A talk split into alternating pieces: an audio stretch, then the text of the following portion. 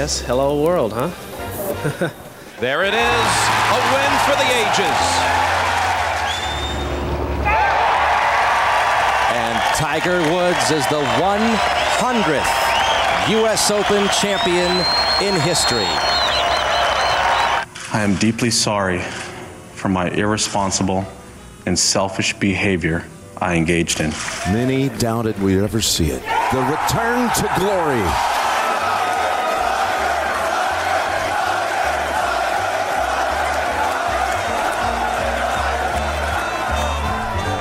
Nou, ziet ze, jonge vriend. Ik denk dat de luisteraars wel weten wie wij dit keer te gast hebben hier bij Potje Golf. Na deze prachtige intro. Ja, het is gelukt, hè?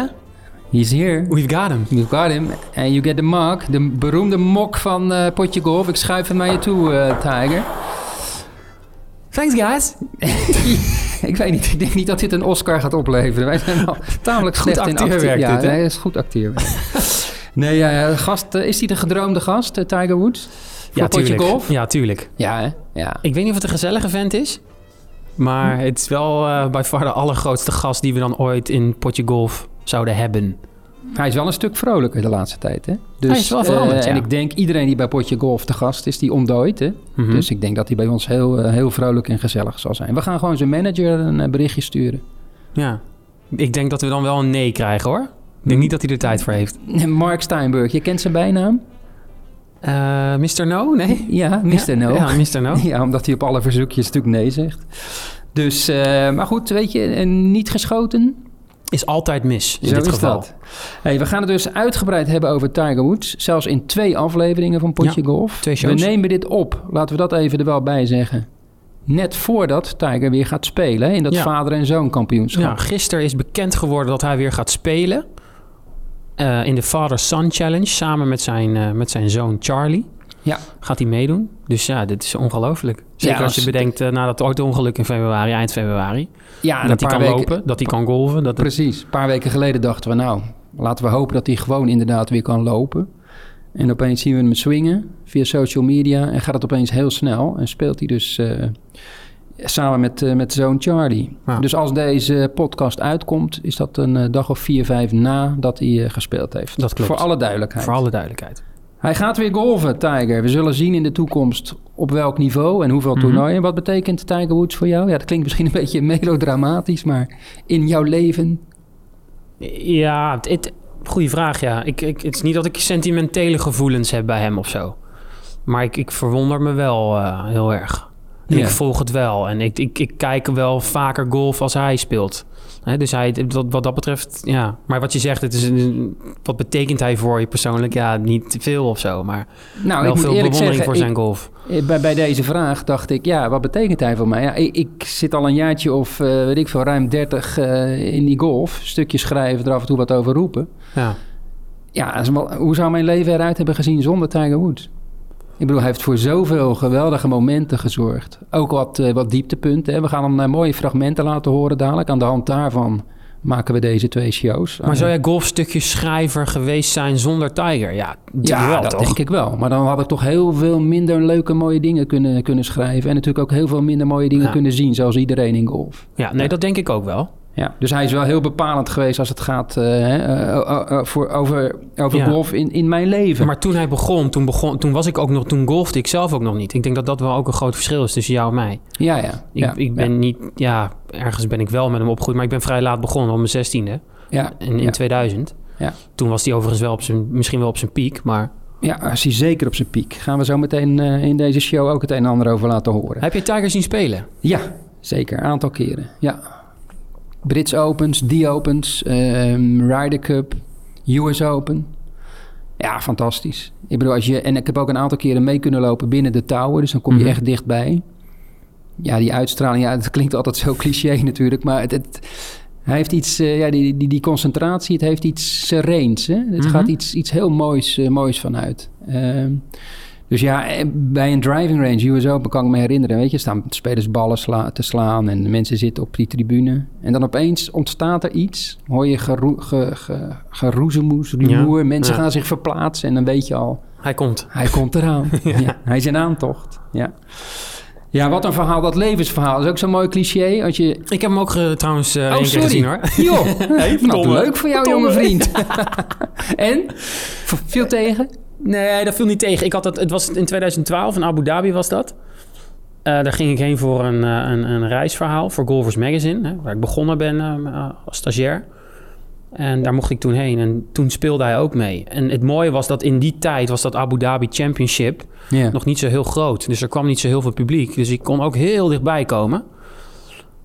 Dus, en dan sta je wel even te kijken van, nou, dat is hem dan, hè? Ja. Dat is Tiger Woods. Dan sta je wel even te kijken, ja. En ik nog iets grappigs. Ik kon vanaf mijn hotelkamer...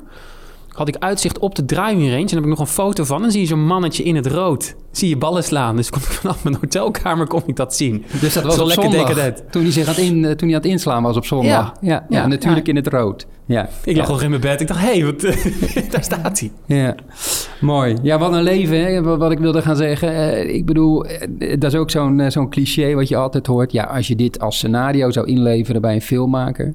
wat deze man allemaal heeft meegemaakt... dan zou die zeggen, ja, kom op, hé. Ja, dat kan niet. Dat is science fiction. Ja, nee, dat is niet geloofwaardig. Maar het is allemaal gewoon gebeurd. Ja. En nu gaat hij dus weer golven... na dat laatste auto-ongeluk. Wat denk je? Wat hij nog gaat doen? Wat hij nog gaat laten zien op de golfbaan? Ja, eigenlijk kan je daar helemaal niks over zeggen.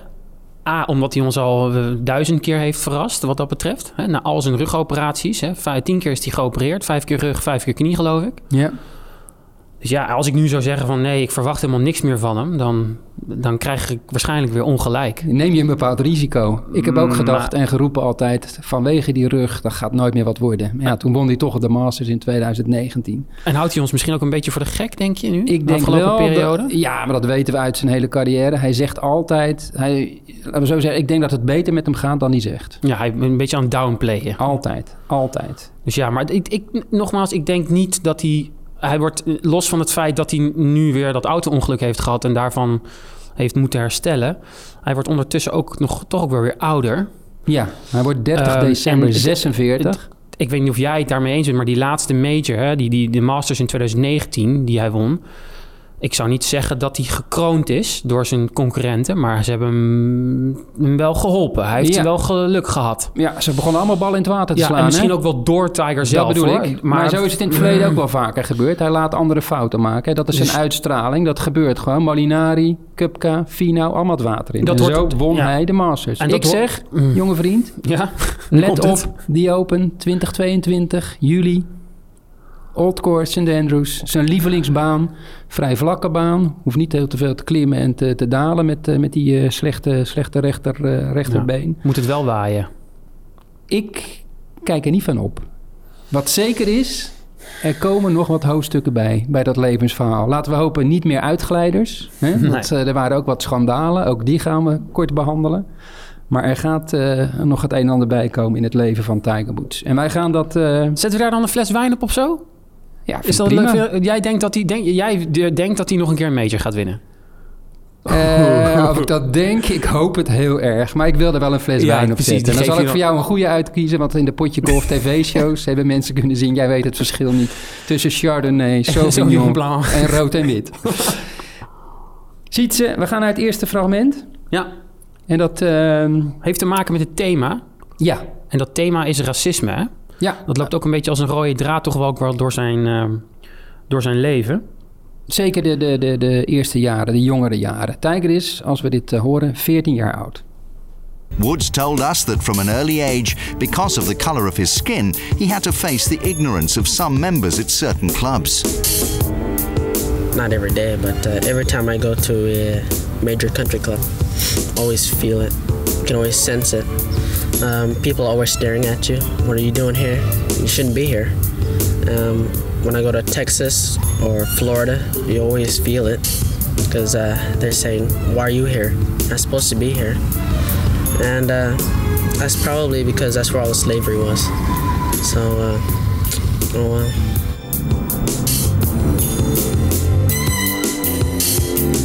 The 14-year-old that we met was also aware of the impact a non-white golfer could have on a sport traditionally dominated by white players. Since I'm black, it might be even bigger than Jack Nicklaus. I might be even bigger than him. to the blacks. I may be sort of like a Michael Jordan in basketball or something like that. The world is ready. It is absolutely ready for a non-white golfer to be successful. The next booming area in the world for golf is Asia. Tiger is already Asian. He is Thai. In the United States, Tiger is black. So when he wins in the United States, he'll be the first black golfer to win. When he wins a major in Asia, he'll be the first Asian to win, you see? So he can't lose unless he doesn't win. And I don't anticipate him not winning. Ja, Sietse, niet bepaald het vrolijkste fragment dat we gaan laten horen. Er komen dadelijk hele mooie dingen, hoogtepunten. Maar hier konden we niet omheen, want ik denk racisme in het leven van Tiger Woods is ook heel bepalend geweest. Ja, absoluut. Daar kon hij zelf niet omheen. Hij werd er gewoon vaak mee geconfronteerd, hè, als hij op een grote countryclub kwam. Ja, ja. En zeiden ze van, hé, wat doe jij hier? Ja. Ja, meer dan dat. Hè. Er zijn verhalen bekend dat hij aan een boom is vastgebonden door jongens. Allemaal dat soort verschrikkelijke zaken. Ja. En continu dat gevoel hebben, ze willen mij hier niet. Dat lijkt me wel een enorme drijfveer om dan ook even die jongens van de baan te tikken in wedstrijden. Ze willen niet, maar ik ben wel de beste. Ja. Dat is aardig gelukt, hè? Dat is aardig gelukt, inderdaad. Nou, hij won in zijn tienerjaren won hij 3 keer achter elkaar het US Junior Amateur. Dat is een internationale amateurwedstrijd. Ik denk wel de grootste. En vervolgens, daarna won hij 3 jaar op rij het US Amateur. Ja. Dus het Open Amateurkampioenschap van Amerika. Ja. Dus dat noemen ze dan ook de Six Speed, die 6 overwinningen achter elkaar. Dat gaat nooit meer verbroken worden. Dat is ongelooflijk. Nee, er zijn meer records van Tiger waar je van denkt, die gaan niet verbroken worden. 142 cuts halen op rij op de PGA Tour bijvoorbeeld. Maar deze, die 6 keer achter elkaar die toernooien winnen, nee, dat zie ik ook echt niemand meer doen. De best teen golfer of all time en een van zijn drijfveren was natuurlijk ook zijn vader. Earl. Ja. Daar moet het ook even over hebben. In het tweede deel van het fragment hoor je Earl Woods. Karakteristieke man, denk ik. Hè? 2 keer gediend in Vietnam. Ja, Green Beret. Hè? Is dat een commando of marinier? Hoe noem je dat? Ja, hij blies dingen op behind enemy lines, volgens mij, in Vietnam. Ja. En natuurlijk een enorme golfliefhebber. Ja. En ja, ik denk wel dat we kunnen zeggen dat die Tiger een beetje gepusht heeft, hè, om topgolfer te worden. Ja, volgens mij zette hij Tiger ook al in de kinderstoel in de garage terwijl Earl bal aanslaat. Absoluut. Ja, het verhaal gaat dan ook, hè, van Earl dat op een gegeven moment stond hij op uit zijn kinderstoel en maakte die meteen een swing. Ja, het ene verhaal is nog mooier dan het andere. Hij zou ook meer voor de mensheid gaan betekenen dan Gandhi bijvoorbeeld, hè? Ja, of Boeddha of Nelson Mandela. Hè? Daar werd Tiger mee vergeleken door zijn vader. Ja, the chosen one. De uitverkorene. De wereld veranderen. Ja, Earl die zette nogal wat druk op zijn zoon. Maar Tiger heeft nooit slecht over zijn vader gesproken. Altijd heel liefdevol. Ja. Nooit gezegd, ik ben ooit gedwongen om naar de golfbaan te gaan, om te gaan trainen. Het kwam kennelijk ook allemaal heel erg uit hemzelf. Dus wat dat betreft over Earl moeten we ook heel eerlijk en reëel zijn. 2 jaar, hè, was Tiger toen hij voor het eerst op nationale tv verscheen. Ja, hij was er vroeg bij, ja. Sinds zijn tweede al in de schijnwerpers. Daar raak je toch ook verknipt van?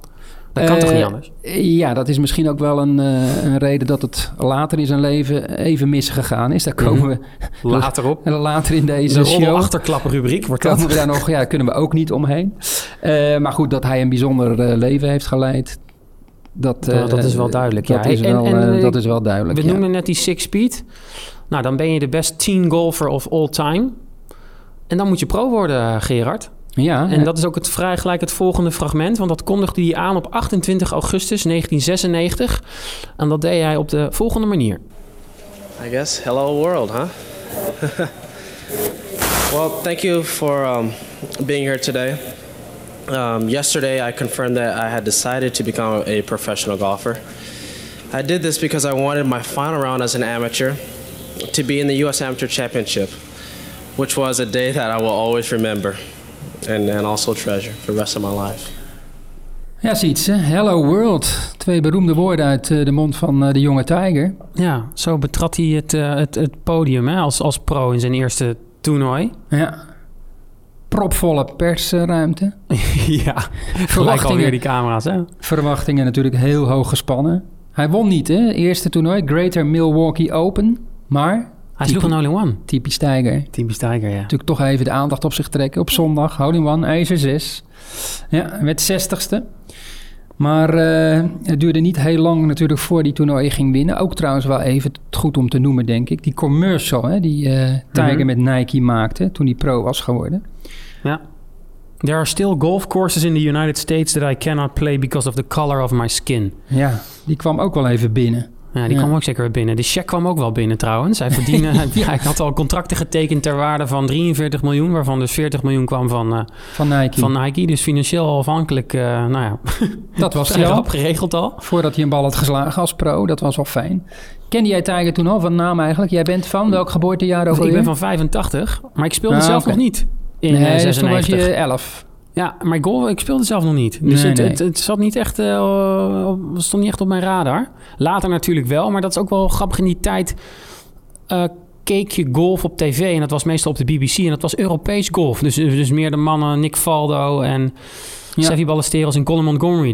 Die namen die gingen meer bij ons door de huiskamer dan Tiger Woods. Dat veranderde natuurlijk op een gegeven moment wel. Maar ik was er niet vanaf het begin bij. Maar dat was voor jou waarschijnlijk anders.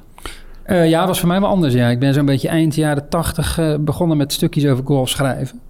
En toen zoomde het natuurlijk al, hè. Tiger Woods, er komt iets heel bijzonders aan. Golf Digest, de bekende Amerikaanse tijdschrift, had vaak verhalen over hem. En ja, hij werd dus pro in 96. Won in 1996 ook meteen maar 2 toernooien. Las Vegas en Walt Disney. De Walt Disney Classic. 2 keer al gelijk, ja. In 1997 won hij het Mercedes Championship. En toen... Nou ja, misschien wel de meest iconische Tiger Woods-zege. De eerste natuurlijk is altijd een belangrijke. En dan bedoel ik de eerste major. Ja, dat april was 1997. De Masters. Op Augusta. I was trying to soak it in the best I possibly could. But the tournament wasn't over. In the back of my mind, I have a chance to do something no one's ever done before. This is a record-breaking deal. I just didn't want to blow that on the last hole. So making that little 4-footer was everything to me. There it is, a win for the ages. Nou, zeer passende woorden, denk ik, hè? A win for the ages, Gerard. De eerste major zege van Tiger Woods op Augusta in 97. Ja, en natuurlijk weer heel bijzonder dat gebeurt op Augusta National in Georgia, het zuiden van Amerika. Club met, ja, kunnen we toch wel zeggen, een wat racistisch verleden. Ja. 1991 uiteindelijk het eerste African-American lid toegelaten. En ja, daar wint hij dan zijn eerste grote toernooi. En ook de manier waarop. Ja, zo dominant. 12 slagen voorsprong won hij. Ja. Dit is denk ik het begin van de Tiger Mania, denk je niet? Ja. Zou je dat kunnen zeggen? Ja, dat kan je wel stellen. Ja, hij had natuurlijk al een paar toernooien gewonnen, hè, zoals we zeiden. Maar dat hij zo dominant zou zijn in zo'n groot kampioenschap. Ja, daar keek iedereen dan toch wel van op. En in één klap werd het ook gewoon veel cooler om golf te spelen. Ja. Dat Tiger effect. Het werd niet meer die suffe sport. Gewoon is dat een man met ongelofelijke uitstraling. Ja, inderdaad. Niet alleen op de sportpagina's, maar gewoon echt op de algemene krantenpagina's ging het over Tiger Woods, een golfer. Eigenlijk voor het eerst dat het echt over een golfer ging en dan niet op de sportpagina's. Ja. Rode trui natuurlijk, hè? Geen rode polo, maar een rode trui. Want het was een beetje frisjes die dag. Maar rood, de kleur op zondag natuurlijk, hè? Ja, zijn moeder Clotilda Woods zei tegen hem van... Dit is jouw power color. En Tiger zei van... Ja, ik moet natuurlijk... iedereen moet naar zijn moeder luisteren, dus ik ook. Dus hij droeg vanaf dat moment gewoon altijd rood op zondag. Dat doet hij nog steeds. Ja, dat is een van zijn... hoe zeg je dat? Kenmerken of... Ja, met Clotilda Woods ging hij ook denk ik ook niet snel in discussie. Dat was ook wel ze leeft natuurlijk nog steeds. Bekend van haar was altijd dat ze zei... Kill Tiger. Dus dan was hij al 10 slagen voor. Zei ze nee, 11, 12. Ja. Ook al liggen ze al op de grond. Ga op de nek staan. Ja, dat demoraliseren. Ook, ja. Want dat werkt weer door voor volgende toernooien. Ja, april 1997. De Masters, overwinning. Het begin van Tiger Mania. Gek genoeg. Hij sloeg de bal zoveel verder dan de anderen. Hij won met 12 slagen voorsprong. Iedereen dacht, die gaat de komende majors natuurlijk ook winnen. Of in ieder geval heel hoog eindigen. Ja, het record van Jack Nicklaus werd ook al gewoon genoemd. Ja, 18 majors, gaat hij dit verbeteren? Ja, en op dat moment dacht iedereen waarschijnlijk van... hij is zoveel beter. Ja, dit is zo'n ander spel eigenlijk wat hij speelde. Ja, golf van een andere planeet. En toch duurde het even, hè, voor hij zijn tweede Major zegen boekte. Ja, wat ook opvallend is namelijk aan zijn carrière is dat hij meerdere malen heeft hij eigenlijk zijn swing veranderd. Ja. Hij heeft echt het mantra van het kan altijd beter. Ik probeer elke dag weer beter te zijn dan de dag daarvoor. En hij heeft dus ook 3 keer zijn swing aangepast. Ja, nou, minimaal hè. Minimaal 3 keer. Soms denk ik ook noodgedwongen. Hè? Op een gegeven moment als die blessures komen, hè? Dan kan we later op over te spreken. Ja. Dan wil je natuurlijk je zwakke punten wat beter beschermen. En dat deed hij dus ook in 97. Althans, dat was dan niet de reden. Maar hij zei van, nou ja, het kan nog beter. Toen is hij met Butch Harmon aan de slag gegaan om die swing nog beter te maken. Terwijl je zou denken van, nou, dit is veel mooier en perfecter wordt het niet. Nee, maar had nog wel eens een afzwaaier ertussen zitten. Dus inderdaad met Butch Harmon aan die swing gaan werken. En dat leverde nogal goed resultaat op. En Tiger Woods is de 100th US Open champion in history.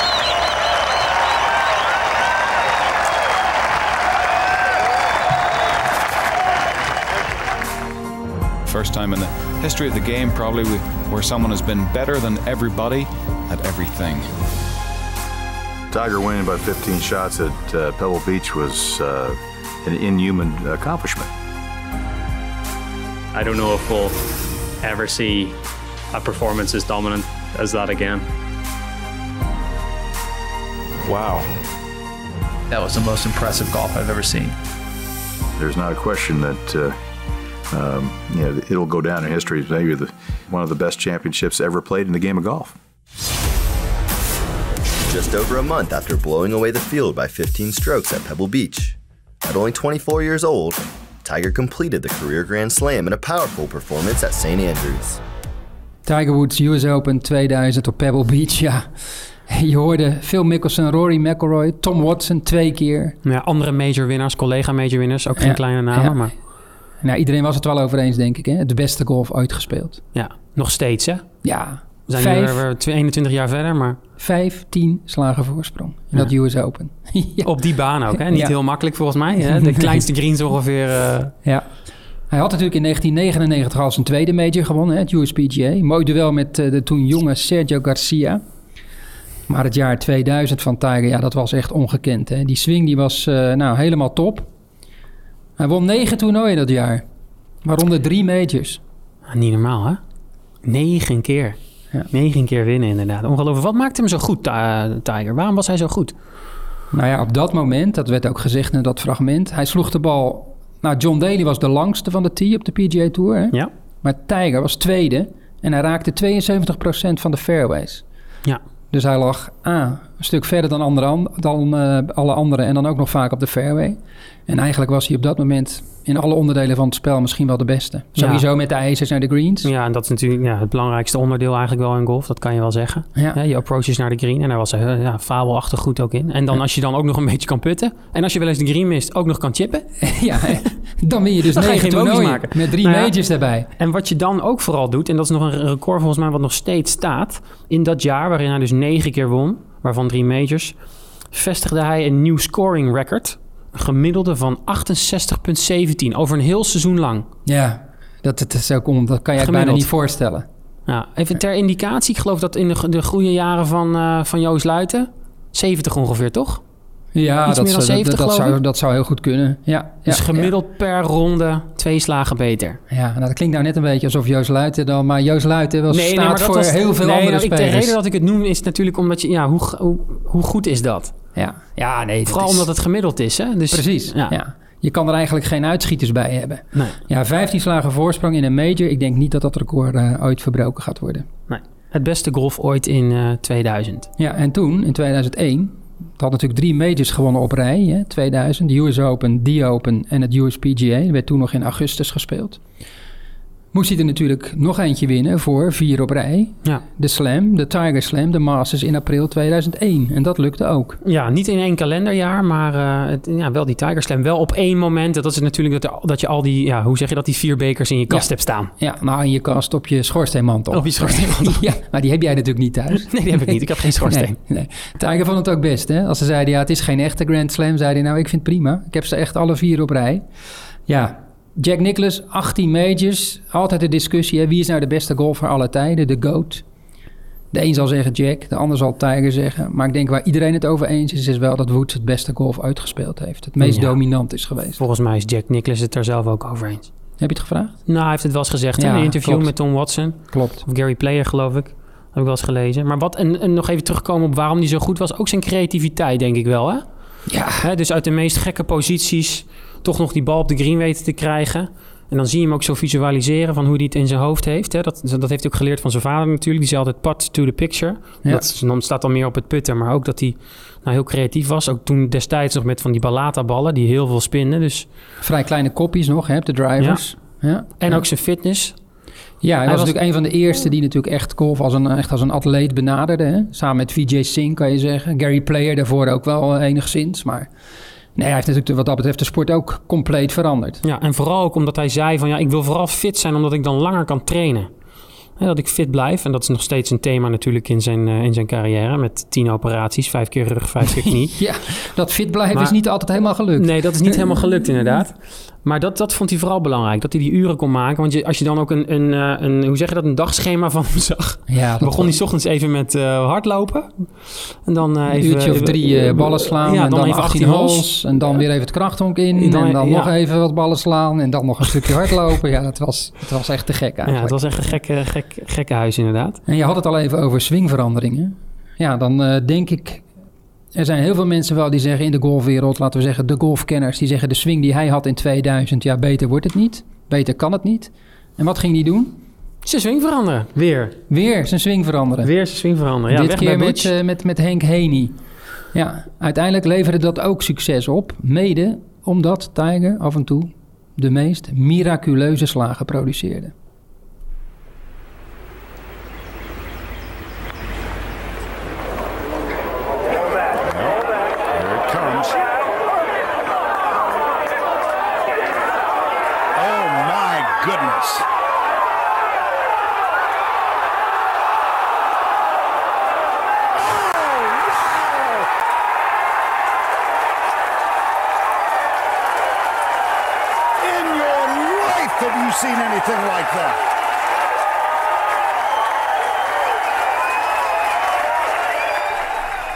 De moeder aller chip-ins, ziet ze.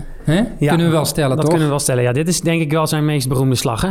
Ja, ja denk ik zeker. Ja. 15,2 seconden duurde het, Gerard. Ja, tussen dat de bal wegging van het blad... Dat hij de bal raakt en dat hij dan in het hol verdwijnt. En dan op dat laatste moment ook, hier verzint het niet... dat je nog even dat Nike-logootje ziet... en dat de bal dan plop... Ja. In de hol verdwijnt. Als commercial gewoon om het zo te maken zou het al perfect zijn. Maar dit gebeurde weer gewoon in real life. Waar was jij toen dit gebeurde? Zat je voor de buis? Jawel. Ik weet nog wel. Het was een playoff hè, uiteindelijk met Chris DiMarco. Hij wist wel te winnen, hè, want dit was op hole 16 dus. Ja. Op de laatste dag. Van de Masters 2005. En hij eindigde volgens mij bogey. Ja, in ieder geval werd het een playoff. In ieder geval werd het een playoff en toen won hij. Ja, ik weet wel. Ik zat op de bank. En mijn geliefde Javaanse prinses, die lag al lekker boven te snurken. Ja. En toen die bal zo de hole in tuimelde, ik weet niet, ik stond op en je wilde dat delen of zo met iemand. Hè? Je wilde dat doen. Ja, schreeuwen. Ja, zo'n ongelooflijk moment. En dat commentaar ook natuurlijk fenomenaal. Ja, van Verne. Hè, die doet het nog steeds trouwens, Verne Lundquist. Fenomenaal commentaar. Ja. In your life. Ja, dat is alles bij elkaar dat je denkt, hoe kan het hè? Maar. Ja. Hij flikt dit. Het Tiger Effect was toen echt volop aanwezig, hè? Ja. De intimidatiefactor, maar wat ook heel bijzonder was... Ja, hoe hij die golfsport ook heeft veranderd, ook voor zijn collega's... en waarom iedereen eigenlijk zo dankbaar is... is dat toen hij in 96 begon, was het prijzengeld dat je op de PGA Tour verdiende gemiddeld... Hè, als je je kaart haalde, zo moet je het eigenlijk zien... verdiende je $181.000. En in 2006, dus 10 jaar later... ten tijde van die chip-in die we net hebben gehoord... was dat $946.000. Dus dat is ruim 4 keer zoveel. Ja, en als we dan nu over de bedragen gaan praten... dan weet je helemaal niet wat je hoort. Nee, dat is al ruim meer dan $1 miljoen, geloof ik. De Players, dus wordt ook wel de 5e major genoemd. Daar gaat het prijzengeld volgend jaar naar $20 miljoen. En de winnaar krijgt $3,6 miljoen. En zo gaan alle prijzengelden, die schieten omhoog. En nog steeds heel veel onder invloed van Tiger. Over de Players gesproken... Kan je die put nog herinneren? Op hal 17, de Island Green. Ja, die komt ook heel vaak terug natuurlijk... als je de beroemdste slagen van Tiger terugkijkt. Nou ja, hoeveel breaks zaten erin, dat weet ik niet. Een 5-dubbele break. Links, rechts. 2001. En weer dat commentaar natuurlijk dat erbij kwam. Better than most, better than most. Ja. How about in? Inderdaad, ja dit is geweldig. Ja. Ook een iconisch moment. Hoe belangrijk dat commentaar ook is op zo'n moment. Ja. Ik bedoel, je kent het vanwege de slag, maar ook van dat better than most, better than most. Ja, ja, wat een slagen, hè, deze man. Ja, ik bedoel, iedere keer denk je, het kan niet. Maar ja, hij laat je versteld staan. Ja. Keer op keer. Ja. Hey, en dan maken we weer even een sprongetje. Dit was net 2005 en dan gaan we naar 2008. Ja. Hoe zou jij zijn 2008? Moeten we dat nog inleiden of gaan we eerst eens even luisteren naar deze, nou ja, wel heroïsche major overwinning? Ja, ik denk wel zijn meest heroïsche zege.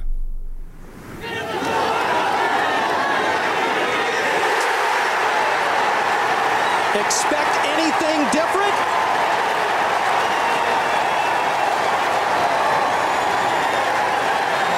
Rocco, you've got Tiger for 18 holes tomorrow.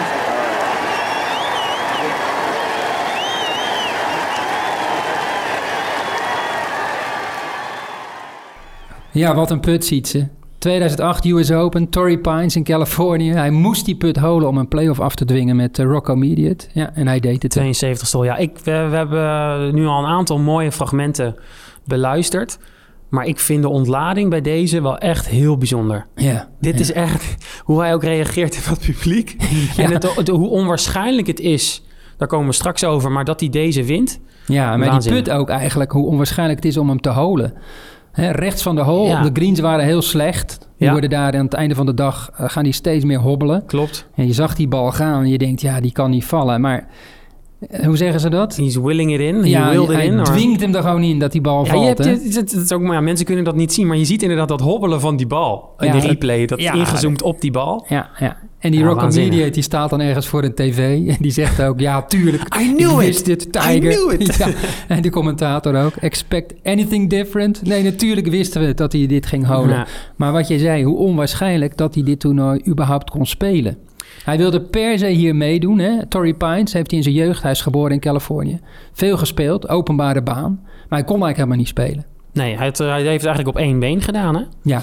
Hij had last van zijn knie. Hij werd de week na deze zege ook direct geopereerd. Speelde het rest van het seizoen ook niet meer. Maar hij heeft de pijn ook. Hij zakte ook een paar keer gewoon door zijn hoeven na een slag. Een enorme grimas, van pijn vertrokken. Toen dachten we nog, wat is dit? Is het misschien een beetje overtrokken? Maar ja, toen we een week later hoorden wat hij echt mankeerde, dachten we, hoe is het mogelijk dat je dit toernooi gespeeld hebt? 72 holes. En gewonnen hebt. Ja, kan helemaal niet. Op maandag 18 holes. Nog extra. Ook nog eens inderdaad. Nee, de play-off van de US Open was toen 18 holes op maandag. Dus die kwamen er nog even bij op. Ja. Geweldig fragment in The Big Miss.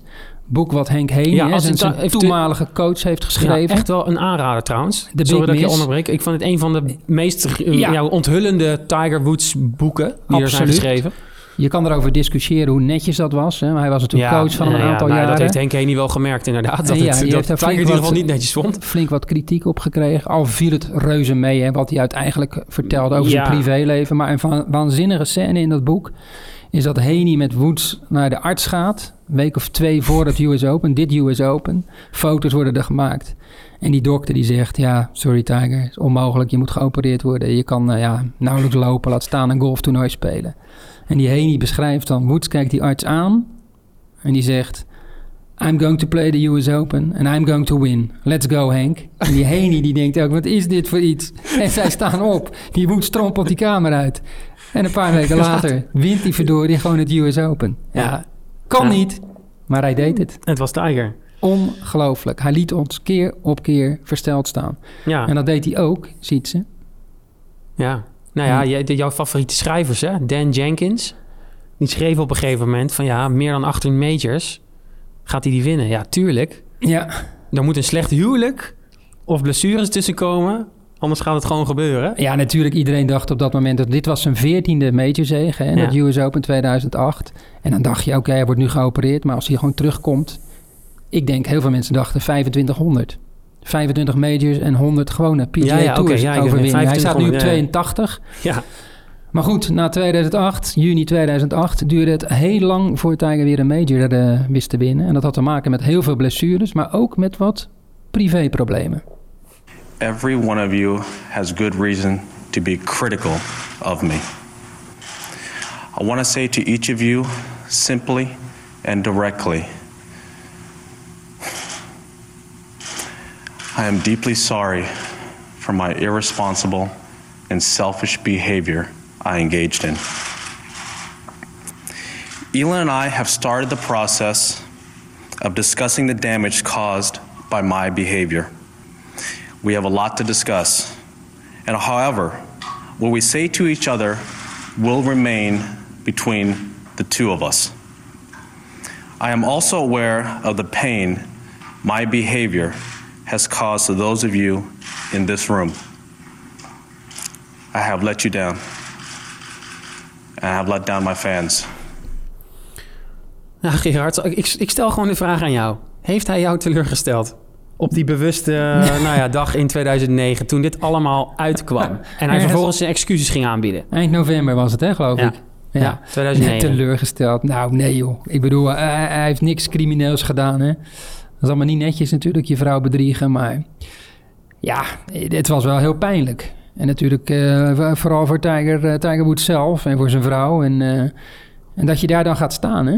Zo'n boetedoening, publiekelijk. Ja, dat werd ongelooflijk goed bekeken. Ik ken de cijfers niet, maar heel Amerika en de rest van de wereld zat voor de tv. Ik zat ook voor de tv. Iedereen was nieuwsgierig van wat gaat hier nou gebeuren. Ja. En kwam dus een excuus aan. Ik was wel stom verbaasd, hoor. Ja, dat hij dat op deze manier deed ook.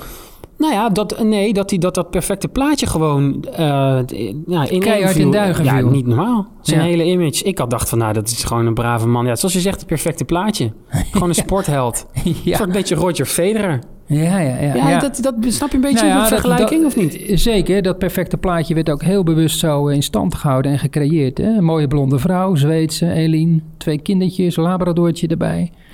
Ja en dat werd ook helemaal als het dan keihard in duigen valt, dan springt de pers daar natuurlijk ook als aasgieren op. Dat is ook niet zo gek. Het was ook trouwens wel de manier waarop dat weer naar buiten kwam natuurlijk ook weer, dat je denkt, ja, ook zoiets, dat geloof je gewoon niet. Als je dat in een boek schrijft. Ja, hij werd dus op 27 november 2009 werd hij op straat gevonden, buiten bewustzijn. Want hij reed met zijn auto vlak buiten zijn huis tegen een fire hydrant. Nou, in ieder geval, ik weet het Nederlandse woord niet, maar... een paaltje waar water uit komt verdacht kan worden voor de brandweer. Ja. Excuseer. Nou ja, inderdaad wat je zegt. Een soort bizarre situatie waarbij ook dan zijn vrouw met een golfclub achter hem aan heeft gezeten. Ja. En het is echt een Hollywoodfilm. Het is voor je te zien dat hij dan wegrijdt en dat zijn vrouw met een golfclub achter hem aan rent schreeuwend. Dat is eigenlijk... Ja, dat is bijna zo plat en zo... Ja, zij was er net achter gekomen dat hij niet trouw was geweest. En zo viel het sprookje eigenlijk in duigen. Ja, en toen kwam er heel wat aandacht voor de pers. Ja, hij heeft 21 keer... Dit is een feitje en daar strooi ik wel eens mee als ik over Tiger Woods praat met andere mensen. Hij heeft 21 keer op de cover, achter elkaar, op de cover gestaan van de New York Post. Dat is vaker... dan 9-11, want dat was 20 keer. Ja, dat is ongelooflijk. Ja, het was natuurlijk ook te smeuig voor de pers om daar niet vol op te gaan. Maar ja, vaker op de voorpagina dan 9-11. Zegt ook wel iets over hoe groot Tiger is en was. Hè? Ja, nee, dat precies. Maar elke dag kwam er dan weer iets nieuws naar buiten van een of andere dame. Die zei van, ik heb dit en dit gedaan. Ja. Laten we daar maar niet op de details ingaan. Nee, een leven, een carrière met vele hoge pieken. Maar ook een paar heel diepe dalen. En ja... dieper gevallen dan op die dag is die natuurlijk niet, hè? Nee, zeker niet mentaal, denk ik. Hij heeft daarna nog heel wat klappen te verduren gekregen. Dat was meer op fysiek vlak. Daar komen we nog later in de volgende show wel weer op. Ja, want gelukkig, zo is Tiger. Hij valt en hij staat altijd weer op. Ja, dat heeft hij meerdere malen gedaan, zo ook deze keer. En zo komen we een beetje aan het einde van dit eerste deel, hè, Gerard? Ja, het eerste deel van onze tweeluik over Tiger... En we hebben natuurlijk nog wel een prijsvraag, Sietse. Zeker, dat gaan we nu even doen. We vroegen in de vorige aflevering... waarom heet Tiger eigenlijk Tiger?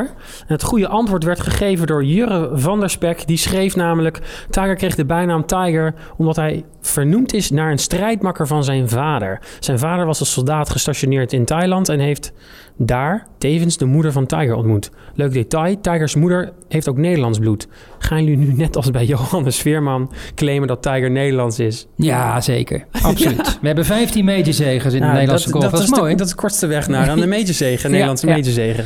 Nee, het klopt wel. Want Tiger is een mix van alles en nog wat. Maar om nou te zeggen Nederlander, dat gaat vrees ik net een beetje. Hij noemt zichzelf ook een Caucasian, volgens mij. Dat is een mengeling van alles en nog wat. Black and Asian, ja. Hey, we hebben natuurlijk een nieuwe prijsvraag. Ja, we gaan een heel mooi boek weggeven, wat we eerder genoemd hebben. The Big Miss. De coach Hank Haney schreef dat. Hè, naar aanleiding van zijn ervaringen met Tiger Woods. Hè. Hij heeft hem vrij lang gecoacht. En niet zonder succes. Een betere boeken over Tiger. Vind ik wel. Heel erg onthullend. En een mooi inkijkje in Tigers leven. Hoe kan je dat winnen? Nou, onze vraag aan de luisteraars is: wat is jouw favoriete Tiger-moment? Misschien heb je hem ook al wel gehoord. Of moet hij nog komen? Of hebben we hem juist gemist? Of heb je Tiger ontmoet? Dat kan ook. Ja? Heb je het mooiste zeggen over Tiger? Ja, stuur ons in ieder geval een mail naar potje@golf.nl met jouw favoriete Tiger-moment. En dan behandelen we die in deel 2 van deze tweeluik, deze Tiger-shows. Gerard, en dan is het nu denk ik tijd om de mensen een heel gelukkig nieuwjaar te wensen. En zo is het, absoluut. Bij deze allemaal het allerbeste in het nieuwe jaar. En Tiger natuurlijk ook gefeliciteerd, hè? 30 december, is hij jarig, 46. Bedankt iedereen voor het luisteren afgelopen jaar naar Potje Golf. En wij zijn er weer begin januari met deel 2 van de Tiger Show.